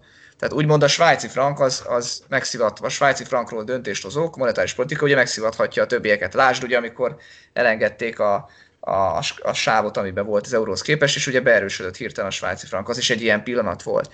De ez egy skála, és a bitcoin is ezen a skálán helyezkedik el, és ez, ez, ez fontos, hogy, hogy a bitcoin ilyen szempontból nem feltétlenül kell egy, egy külön eszközosztályként kezelni szerintem. A pénznek akarunk tulajdonságokat adni, és a bitcoin is tud ebből párat, meg nem tud ebből párat, lásd a volatilitása miatt például nem tudja azt, hogy nem volatilis, a svájci frank meg tudja azt, hogy nem volatilis, de abban van valami másfajta kockázat. Ezeket össze kell tudni hasonlítani. Nem tudod összehasonlítani, mert egészen másfajta kockázatok. Hát akkor kér, kérlek, mondd el azokat a tulajdonságait, amelyeket nem tudod összehasonlítani. Egy, te a pénzről hát szeretnék, ez, a pénz megfeleljen De hát Balázs, hát elmondtuk, hát az egyik mögött államok állnak, a másik mögött pedig egy, mint az arany mögött. Tehát ez a legfontosabb különbség. De nem, ez, ez, ez egy a másik fontos különbség. Oké, okay, az egyik volatilis, és a másik meg stabil. Az is egy igény, nem az embereknek, Fontos, hogy ne, ne hát- omoljon össze 30%-ot két nap alatt, mint a bitcoin most. Hát azt is akarják az emberek, azt a bitcoin nem elégíti ki, össze kell tudni hasonlítani. Ez, a, ez az aranyra is igaz. Tehát most ugye a vége a Dávid nem arról beszélt, hogy mint pénzt fog a bitcoin, tehát tranzakciós pénznek a bitcoin valószínűleg még pocsékabb, mint az összes többi pénz, de ha az, tehát miért, tehát ugye most a Dávid vége arról beszélt, hogy jó, miért jó, van értem, az arany, szükség, az arany, oké. Okay. De most az aranyhoz hasonlítjuk leginkább, és az Na. Igen, én meg a svájci frankot hasonlítottam az aranyhoz, azt is össze lehet felhasonlítani. Svájci, svájci frankból bármennyit lehet nyomtatni, bitcoinból vagy aranyból meg nem.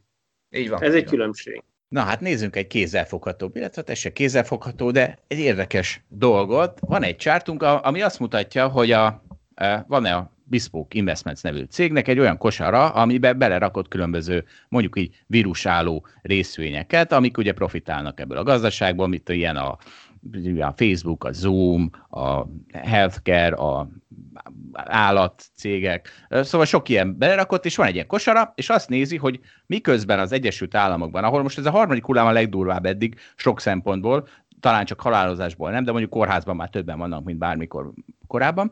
Szóval jön ez a legdurvább harmadik hullám az Egyesült Államokban, és eddig ahányszor nőttek a betegszámok az Egyesült Államokban, mindig ez a kosár ez jobban teljesített, mint az S&P 500, és aztán amikor lefelé vált, akkor meg rosszabbul. És most, amikor a legnagyobb felfutás van a betegek számában, most már nem teljesíti fölül a vírus kosár az S&P 500-at, úgyhogy egy kicsit olyan ez, mintha vége lenne. Tehát a tőzsdén már tényleg vége van a vírusnak, legalábbis már egyáltalán nem árazzák ebből a szempontból.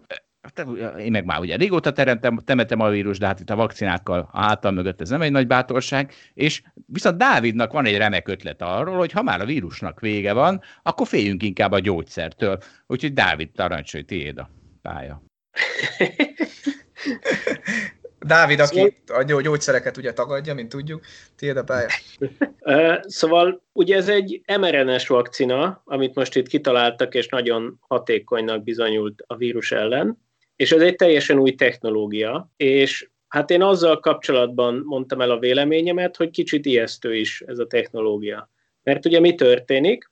Az történik, hogy egy mRNS, a vírus egyik fehérjéjét, vagy néhány fehérjéjét kódoló kis mRNS darabkát fecskendeznek be az emberbe, és az embernek a saját teste, a sejtjei elkezdik ezt az egy vagy néhány fehérjét legyártani. A vírus ugye nem lesz ott, mert nem teszik bele a teljes genetikai térképét a vírusnak, csak egy kis részét, de az a néhány fehérjének a legyártásába belekezd a saját testünk. És utána jön az immunrendszerünk, és erre a fehérjére reagálva kifejleszti az antitesteket. Vagyis legközelebb, hogyha vírusfertőzést kapunk, vagy jön a vírus és megtelepszik a, a testünkbe, akkor érzékeli már az immunrendszer a, a, az ott levő idegen fehérjét, és fel van készülve a védelemre. Egy programozó barátom nekem azt mondta, hogy ugye ez olyan, mintha képesek lennénk most már adminisztrátori jogokkal futtatni az emberi szervezetnek a programozását. Vagy hogy adminisztrátori jogokkal futtatni ebben a rendszerben. Vagyis mindent meg tudunk csinálni. Bármilyen fehérjének a legyártására rá tudjuk venni a saját testünket, ami nem tudom, hogy hova vezet, de tényleg egy ilyen kicsit érdekes és kicsit félelmetes terület. De miért félelmetes ez? Hiszen eddig is lehet mondani, hogy hát ha kap, kaptál egy inekciót, abban lehetett bármi, az veled csinálhatott rosszat, most az van, hogy kaphatsz egy olyan inekciót, ami veled valami rosszat csinál. De a konkrét oltás, meg ez a, a konkrét, nem tudom, Pfizer vakcina, az, az olyan szempontból ugyanazt fogja kifejteni egy laikus számára, kaptam egy inekciót, védett vagyok egy, egy adott betegséggel szemben, és kész. Mi változott? Igen, persze. Praktikusan ez a kérdést. Ez, ez, a, ez a vakcina egy tök jó hír, meg tök, ez a vakcina egy tök jó hír. De az új technológiának a kifejlesztése az ami számomra kicsit ijesztő. Mitől félsz? Tehát ahogy én értettem, bocs Dávid, hogy közbeszólok, tehát hogy neked az a bajod, hogy ez egy olyan dolog, amit ha jóra használunk, akkor is hátrányok származhatnak belőle, és szerintem ez a Harari féle ugye genetikai manipuláció, aminek az a következménye, hogy a gazdagok ezen túl szuper gyerekeket fognak, tehát például ilyesmire gondolsz? Jól értem? Hogy egy olyan eszköz került a kezünkbe, amitől mondjuk az egyenlőtlenség tovább nő. Erre gondolsz? Hogyha még ha jól is használjuk, akkor is vannak hátulütői? Na, tehát nem tudom, hogy mire gondolok, azt tudom, hogy egy újabb olyan technológia került a kezünkbe, aminek messze menő következményei lehetnek, és ezeket a következményeket egyáltalán nem látjuk be. Tehát pont attól tartok, hogy úha, ez nagyon durván messze menő következményei lehetnek, fogalmam sincs, hogy mi. Na, így már értem, de ugye hát ez mindenre igaz. Tehát ez mit, mit kiderült a Facebookra igaz, hát az IVIV az még milyen ártatlan eszköz. Nem, azért nem mindenre igaz, nagyon De a Facebookra például igaz, igazad van. De és akkor e, ez nagyon jó, mert ehhez egy nagyon jó sztorim van, ezt én Sam Harris-től hallottam, ő is valahol hallotta, úgyhogy ez azt jelenti, hogy már nagyon sokan megszülték, hogy biztos, hogy nagyon jó sztori. Az az elmélet, hogy a technológiai fejlődés az olyan, mint, mint egy zsákból szedegetsz ki golyókat. És ezek a golyók, ezek hol fehérek, hol szürkék, hol feketék. Hogyha fehér ez a golyó, akkor örülünk, akkor egy olyan technológia jött elő a zsákból, aminek mindenki örül. Ha szürke, akkor lehet jóra is rosszra is használni, a fekete, annak meg nem örülünk. És eddig óriási szerencsénk volt, mert valami mindig meggátolta azt, hogy, hogy fekete golyó előkerüljön. Csak ugye, hogy ugye szap, gyorsul, ez egyre exponenciálisabb ez a technológiai fejlődés, egyre gyorsabban átszigáljuk el ezeket a golyókat, egyre kevesebb időnk van átnézni, hogy mi, mi, a, mi van ezzel a technológiával, tehát így folyamatosan nő a potenciális nagy baj esélye. Mondjuk érzékeltetem egy konkrét példával, tehát ugye a nukleáris technológia az olyan is, amit jóra is lehet meg, használ, meg rosszra is használni, de óriási szerencsénk, hogy ez egy olyan technológia, amihez mit a uránt kell hasítani, és egy gazdag államnak is évekbe vagy évtizedekbe telik, mire létrehoz egy atombombát. Na most, ha az atombombát, azt egy olyan technológiát találtunk volna ki, hogy az atombombát szappanból, áramból, meg mánaszörből elő lehet állítani, akkor ugye akkor óriási baj lenne, mert akkor mi történik, akkor havonta egy város eltűnne a föld felszínéről, könnyen lehet, de óriási szerencsék volt ebből a golyóhúzogatásból, hogy olyan golyót húztunk elő, ami amihez évek kellenek még egy államnak is. És hát ugye egyre nagyobb veszélybe vagyunk, és egyébként ezt a, ez a két ember, akitől én ezt hallottam, ezt ők arra hozták fel, hogy ez az egyetlen érv, ami emellett a megfigyelő állam, meg az állam minden tudjon mellett szól, ugyanis ha tényleg eljut a technológiai fejlődés abba a fázisba, hogy bármikor előránthat bárki egy fekete golyót, akkor nagyon szeretnénk tudni, hogy ha valaki vásárolt szappant, meg szörpöt, akkor ne legyen már 220 voltja is a lakásában, mert abból nagy bajok lehetnek, és ehhez kell egy ilyen abszolút minden megfigyelő állam, úgyhogy megtaláltuk az egyetlen érvet a kínai állam létezése mellett. Hát ugye az a baj, hogy a nukleáris technológia is málna szörpösödik, tehát oké, okay, értem, hogy 1940-ben ez még nehéz volt, de kvázi egyre inkább elérhető a szélesebb közönség számára, még hogyha nem is neked vagy nekem otthon még nem tudunk ilyen DIY atombombát csinálni, de hát mondjuk Indiának meg Pakisztánnak van atombombája, és nyilván talán Észak-Koreának, és Irá, Iránnak. Iránnak talán, vagy ő is dolgozik a kérdésen. És a megfigyelő állam ezt nem fogja megoldani, ezt a problémát. Igen, csak ugye amíg államoknál van az atombomba, most leragadunk az atombombanál valamiért, tehát ha államoknál van az atombomba, akkor nagy baj nincs, mert akkor tudjuk, hogy hova csapjunk vissza. Ugye akkor van baj, hogyha öngyilkos merénylő kezébe kerül az atombomba, az meg azért még messze van. Én ebben egyébként egyáltalán nem vagyok olyan biztos. Most miben? Hogy öngyilkos merénylőznek kerületne atombomba? Hát ahogy nőnek az esélyeid ennek. Azt már arról már tudnánk szerintem. Hát de nem is biztos, az esélye hogy... Nő. Hát az esélye növekszik. Hát még nem tudjuk, hogy persze, mekkora, nő, de nő, persze, majd nő. amikor már de, megtudtuk, akkor már baj van. De nem biztos, hogy öngyilkos merénylőről van szó. Tehát, hogy az ember azért nem egy olyan okos állatfaj, aki minden egyes mozdulatát meg cselekedetét átgondolja. Tehát az, hogy az elmúlt, nem tudom, 70 évben nem lett abból baj, hogy a Szovjetuniónak meg az USA-nak atombombája van, ott volt egy-két alkalom, ami a szerencsém múlott. Tehát olyanon, hogy nem tudom, az az ilyen épp szolgálatban levő orosz tisztviselő az nem hitte el azt, hogy itt most az Egyesült Államok kilőtte az atombombát, mint ahogy egyébként ezt jelezte neki a műszere, és neki el kellett volna indítani az ellencsapás, hanem akkor így kicsit még így vacilált, hogy ú, akkor nézzük meg jobban, hogy mi történik, azért ezt ő nem annyira hiszi el. És ilyeneken múlt. Igen, ezek, ezek, szerintem ezek az események kicsit, én is ismerem őket, kicsit föl vannak nagyítva, de igen, igazad van. Na jó, de hát az ezekből egyre nagyobb baj lehet, hogyha ez egyre több ember kezébe ott. Na figyeljetek, van egy nagyon jó cikk, kicsit könnyedebb téma, 24.hu-n olvastam, nem is annyira maga a cikk az érdekes, arról szól, hogy egy állásinterjúra jelentkező ember, az már a recepciós, az a, az a human resources embere volt, és nem jól viselkedett, vagy valahogy nagyon lekezően viselkedett a recepcióssal, és ezért már rögtön a felvételi procedúra legelején kirúgták. Hát azt hiszem ebben egy, mindjárt egyetértünk, hogy hát ez egy, egyfajta Trump volt ez a csávó, mindannyian örülünk, hogy hurrá, kirúgták. Szerintem, ha a Trumpok minél több nehézséggel szembesülnek, és minél többször megszívják az életben, mi annál boldogabbak vagyunk.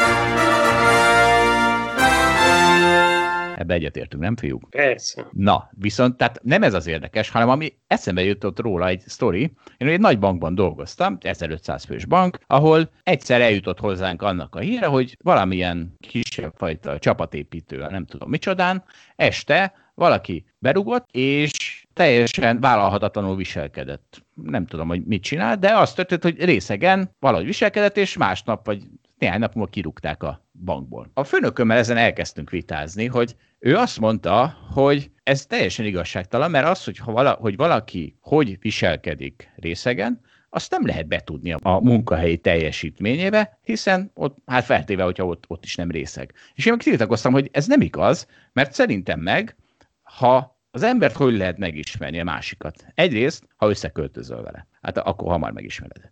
Másrészt, ha valami például egy tétmeccset játszol vele egy csapatban, mert egy tétmeccsen, ahol, ahol, ugye ideges lesz az ember, és lehullanak a gátlások, ott is kijön az állat abból, akiben esetleg benne van. De a harmadik ilyen az például a részegség. Tehát a részegség is egy olyan dolog, ami lebontja rólad a gátlásokat, lebontja azt a vékony civilizációs mázat, amit magadra építettél, és kiderül, hogy te most Trump vagy, vagy nem vagy Trump. Mondom én. De aztán elgondolkoztam, és, és, és végül is igaza van neki is, mert viszont egy céget, bár egy 1500 fős céget nem lehet csupa olyan emberből fölépíteni, akiért tűzbe teszem a kezem. Tehát nem, nem, nem egy tengerészgyalogos osztagot építünk, ahol mindenkire teljesen számítani kell, hanem lehet, hogy elég az, hogy olyan embereket veszünk föl, akik arra 8 órára legalább valami minimális civilizációs mázat öltsenek magukra, és tolerálhatók legyenek, és aztán persze lehet, hogy a esetek nagyon kis részében valamilyen karrier konfliktusba kerülsz vele, vagy munkai konfliktusba, és akkor kijön belőle az állat, de azért a esetek 99,9%-ában egész jól el leszünk együtt. Úgyhogy szerintetek kinek van igaza? Hát egy parciális kérdésbe kötnék bele először. Én nem is értem, hogy a focipályán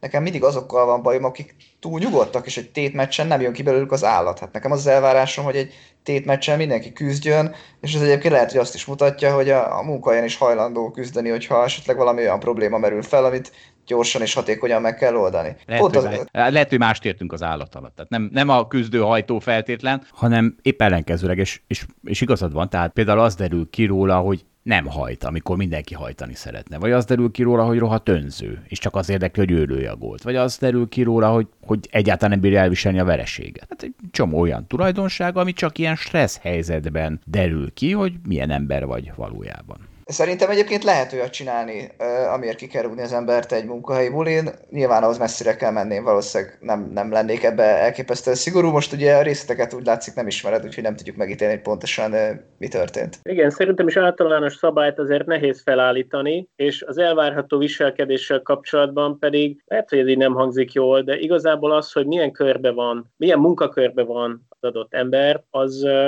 az számít szerintem. Tehát, hogy valahol, ah, igen, valahol inkább elnézzük a valamilyen fajta viselkedést, valahol inkább nem nézzük el a valamilyen fajta viselkedést, és hogyha itt az a cél, hogy valami cég vagy munkahely az jól muzsikáljon, akkor ennek így kell lennie.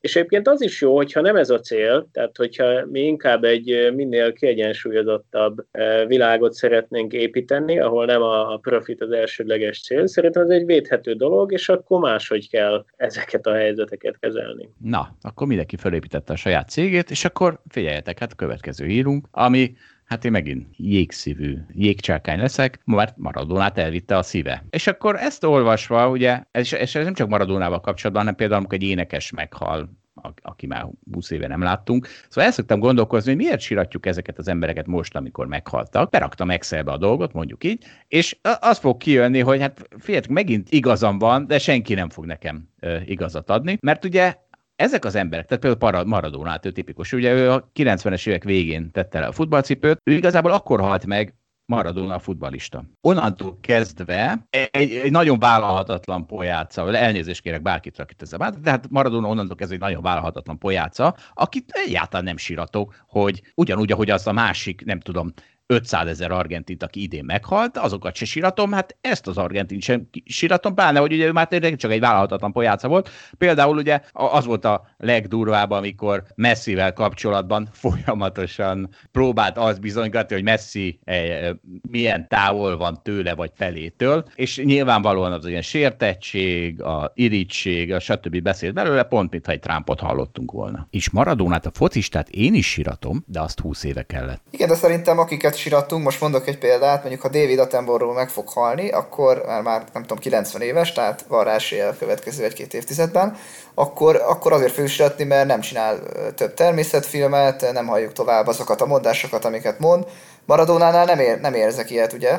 Na de hát erről beszélek, hogy az, aki még most is alkot, őt persze, hogy siratod, nem akkor most ért véget az alkotása. De Maradónának 20 éve ért vége az alkotása. Ja, ja nem, nem észre mondom, hogy általánosságban mondtam, amit gondolok, és egyetértek vele. Tehát a Maradona az tényleg elég durva volt, amit letett az asztalra az elmúlt tíz évben. Hát de ez mindenkinek az egyéni véleménye, hogy kit sirat és kit nem sirat. Nekünk nem kell siratni Maradónát, de hát ettől még más sirathatja. Ebben igazad van, Dávid. Bocs, még van egy ötletem arra, hogy mit siratnak ilyenkor az emberek. A saját fiatalságukat és azt a korszakot, ami, ami akkor volt. Tehát, hogyha te nézted Maradonát a 80-as években, akkor hirtelen rádöbbensz, hogy olyan ember, aki annak egy csillaga volt, mint a 80-as évek fociának, az most meghalt, és, és az elmúlóban van. Igen, ez nagyon jó, ugye ez az a idézet Popper Pétertől, hogyha egy temetésen már nem tudod, kit síratsz, akkor magadat síratod. Nekem egyébként Maradónával kapcsolatban személyes élményem az, hogy 1986-os VB-t én lényegében végignéztem, én akkoriban eszméltem, és lettem képes arra, hogy, hogy mondjuk egy foci VB-t végignézzek, úgy, hogy már értem, hogy nagyjából mi történik, és lehet egyébként ugye, hogy akkor ment el a kedvem tulajdonképpen végleg a focitól, amikor ott nyíló szemű ifjuként, ilyen lelkes, fiatalként 6 0 kiszívtunk a szovjetektől gyakorlatilag. Jaj, ezt nem hiszem el. Azt hittem, azt fogod mondani, amikor beütötte kézzel a gólt. Ezt a szarságot mondod, hogy megverte a magyar csapatot. Kit érdekel? Nem, engem érdekelt volna, nem, én, a... én azt hittem a kezésre fogsz gondolni én is. Nem, én a magyar csapat, tehát ugye akkor jutott ki a magyar csapat utoljára VB-re, én azt még megéltem és végignéztem, és megsirattam, és egyébként Maradona, hát valószínűleg nekem nagy hősöm volt akkor, már nem annyira emlékszem rá erre így konkrétan, de hát én tehát valószínűleg akkor úgy voltam vele, hogy elnéztem neki azt a kezezést, mert annyira elvakított. Jó van. De nem tartott sokáig, én nem sirattam meg Maradonát. Na figyeljetek, most kaptunk még egy hallgatói kérést, hogy elemezzük már ki, megjelent egy cikk, majd felrakjuk az alablogra, ami így végment, hogy az elmúlt tíz évben a magyar gazdaság teljesítményéről, és egyrészt ugye mi erről Balázsra beszélgettünk a Magyarország jobban teljesít plakátok kapcsán egy másfél-két éve végventük azon, hogy hogy valóban ö, jobban teljesít, vagy nem teljesít jobban, azt majd belinkeljük, és lehet, hogy majd ezzel fogunk foglalkozni egyébként a jövőben. Szeretném úgy, úgy csinálni ezt, hogy jön valaki, aki inkább a pártját fogja annak, ami történt az elmúlt tíz évben, úgyhogy lehet, hogy ezzel fogunk majd foglalkozni, de itt egy másik téma, amivel nem tudunk most nem foglalkozni, a Magyarország kormánya című Facebook oldal kirakta, hogy mi nem kapunk pénzt az Uniótól, ezt a többi tagállam által nálunk megtermelt profitért kapott kompenzációnak tekintjük. Hát ugye ezzel rengeteg probléma van ezzel a, ezzel a mondással. Ugye hát a, a legnagyobb erősség az, hogy borzasztó egyszer, és, és, és nagyon sokan megértik, és akkor lelkesen mondják, hogy igen, nálunk jár ez a pénz. Az a baj ugye, hogy ez a, a pénz az nagyon viszi a gondolkodást, ezért beszél Orbán Viktor is a pénzről, mert nem a pénz a valós gazdasági folyamat, hanem a, az az adásvétel, aminek a pénz csak a közvetítő eszköze. De megpróbálom ezt nagyon érthetően megmondani. Ugye pont most jött szembe Douglas Case, aki fogalmam sincs-től egy idézet, a külföldi segély, segélyre, és ugye ő amerikai, és Amerika rengeteg külföldi segélyt szolgáltat, vagy nyújt, és ezt sok amerikai nem szereti. És azt, azt mondja Douglas Case, hogy a külföldi segélyt azt úgy is definiálhatjuk, mint pénztranszferálása a gazdag ország szegényeitől a szegény országok gazdagai felé. És ugye valahol ez a EU pénz is egyfajta segély, nyilván kicsit más a célja, mint, a, mint egy klasszikus amerikai segélynek, de hát itt is az történik, hogy egyrészt ugye Orbán Viktor egyben mossa, hogy Magyarország és Németország meg, de nem, nem ez történik, ezeket a úgymond segélyeket nem mi kap, tehát ugye itt is, nálunk is nyilván a gazdag emberekhez megy az a segély. Ez az egyik probléma, tehát hogy megpróbálja országokat egyben most, pedig egészen más szereplőkről van szó, akiktől, akikhez áramlik a pénz. A másik pedig, hát ugye, hogy nagyon egyszerű, én ugye dolgozok a holdalapkezelőnél, eladom nekik a munkaerőmet. Ak- és ők aztán ezt összerakják a többi ember, és összeszervezik a többi ember munkaerejével, mögé raknak gépeket, irodát, tőkét, kapcsolatokat, és ebből az elegyből összegyúrnak egy olyan gazdasági gépezetet, a vállalatot, ami az én munkaerőmet aztán magasabb áron tudja értékesíteni. És ez ugye a tulajdonosoknak ezért a tudásukért, szolgáltatásukért járó jutalék, vagy járó ár a profit, amit most itt Orbán Viktor megpróbál valami negatívumként beállítani, és ha nem lenne ez, akkor ők nem csinálnák. És ugye Magyarországon is, hogyha tekinthetünk úgy, hogy a külföldi vállalatok, akik itt működtetik ezt a gazdaságot a know-how-jukkal, meg a meg a exportpiacaikkal, ők a profitot zsebre teszik, de hát erről szó sincs. Az az, az ár, amit azért fizetünk, hogy ők a gazdaságnak azt a részét, amit ők működtetnek, működtessék. Mondjatok valami még egyszerűbbet. Zsolt, Zsolt, ez mennyiben mond ellent, vagy tulajdonképpen ezt nem értem, hogy igazából csak azt mondod, amit az Orbán Viktor is, nem? E, nem, ugyanis ő ezt beállítja a profitot egyfajta negatívumként, hogy ők ezt tőlünk elveszik, amiért valamiféle kompenzáció jár. Mintha én visszamennék a holdalapkezelőbe, kezelőhöz, hogy miután profittal értékesítették a munkaerőmet, kérem a kompenzációmat. Mert ő Szerintem beállít... én elmondom, hogy hol csúsztat. Ott csúsztat, Jó, okay. hogy úgy állítja be, mintha lenne alternatíva. Tehát, hogyha az lenne az alternatíva, hogy hát mi adunk nekik profitot, meg hát megnyitottuk, ugye egyébként nem is ezt szokták mondani, hogy ide kiviszik a profitot, hanem hát, hát megnyitottuk a piacainkat. Hát ugye Lengyelország, meg Magyarország, meg bárki, meg Szlovákia csatlakozott az Európai Unióhoz, és hát megnyitottuk a piacainkat, mielőtte nem volt nyitva, hát ez, ez jó a külföldi multiknak, akik ugye már egy magasabb fejlettségi fokon voltak, és hát letarolták a piacainkat, hát, hát ez nekik jó, tehát mi adtunk valamit. Csak ugye szerintem az a, az a hamis dilemma, hogy itt van valami alternatíva, hogy egyébként Magyarország, vagy, vagy Lengyelország, tehát ez most ne, nem Magyarországra kell különösképpen érteni, ez, ez igaz általában az egész közép-kelet-európai régióra, az, az egyébként az Európai Unió nélkül is ugyanolyan virágzáson mehetne keresztül, és akkor mondjuk akár a magyar, vagy akár a lengyel tulajdonosok zsebébe lenne az a profit. Szerintem egyébként tehát, hogy van valóság alapján az állításnak, tehát, hogy valóban van az, hogy kinyitjuk a piacunkat, és ezért nekünk kompenzáció jár, hiszen itt a fejlettek azok minket valamelyest előzönlenek. De Dávid, ez igaz a német-francia viszonylatban is. Tehát a Németország, német cégek átmennek Franciaországba, a franciák Németországba, és nem kompenzálják a másikat. Tehát ez nem, Igen, ez... de a kiinduló helyzet az, hogy Németország az a második világháború óta kapitalista, és egy nagyon fejlett gazdaságot épített fel, tehát előnyben indul a kis leszívott magyar gazdasággal szembe. Amitől a kis leszívott de, de, de, magyar Dávid, gazdaság... Dávid, miért kell kompenzáció, amikor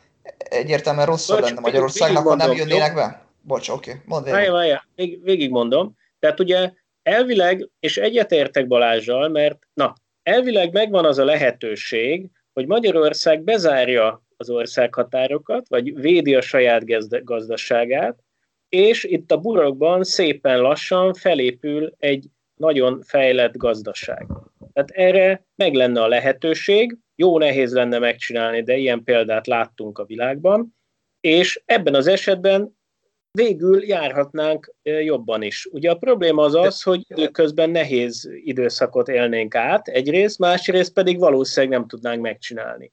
És akkor hát ebben akkor a, miért mondod, hogy értelemben akkor... egyetértek a Balázsjal, hogy hát igen, nincs nagyon más reális választásunk. Hát ezt nem értelek. Tehát volt egy olyan utat, amit nem tudunk végigjárni, várható értékben negatív, Figyelj, azt elvileg mondod... lehetséges, tehát hogyha lenne egy valódi államférfi vezető, aki ezt nagyon ügyes és évtizedek alatt megcsinálja, akkor lehetne ezt az utat járni. Csak ez nem valószínű. Ez nem is egy államférfi vezetőre lenne szükség, hanem csomó minden másra. Tehát a, Csodál, millió, a, 10, a 10 millió Magyarországon élő magyarnak kéne ugye valamit másképpen csinálni egyszerre, de, de szerintem tényleg az van, Zsolt, hogy azt ne felejtsük el, meg azt ne zárjuk ki, itt van egy döntési fa amit azért fel lehet rajzolni. Tehát ilyen szempontból e, ez a, ez a gondolat, meg amit a miniszterelnök mond, azt a, e, e, erre le lehet így vezetni. Hát nem feltétlenül értünk ezzel az állítással egyet, akkor ezek szerint. A dilemma létezik. Ez a, lehet, hogy elméletben létezik, de a gyakorlatot kell megnézni. Meg kell nézni az összes ország, ami kimaradt az EU-ból. Hát az azóta, azokban az évtizedekben, mi Horvátország, Szerbia. Ukrajna, Szerbia, Ukrajna. azok egyre nagyobb lemaradást gyűjtöttek be. Tehát, hogy nem értem. Tehát, hogy gyakorlatban ez nem létezik, amit mondtok, és tudom, hogy a világból tudtok olyat mondani, ahol ez segített, de az valószínűleg nem Magyarország. Nem, nem tudom. Dél-Korea. És nem, nem. Dél-Korea és nem 2010-es években, hanem 1970-es években mondjuk. Vagy egyébként később, de mindegy. Na hát akkor azt hiszem ennyi voltunk, és akkor decemberben már csak egy kiadásunk lesz, úgyhogy akkor mindenkinek EU támogatásokban és részvény árfolyam emelkedésben gazdag 12. hónapot kívánunk. Legyen így, sziasztok! És kriptopénz emelkedésben gazdag. Mindenkinek emelkedjen valamilyen. A viszont hallásra. Sziasztok! Sziasztok!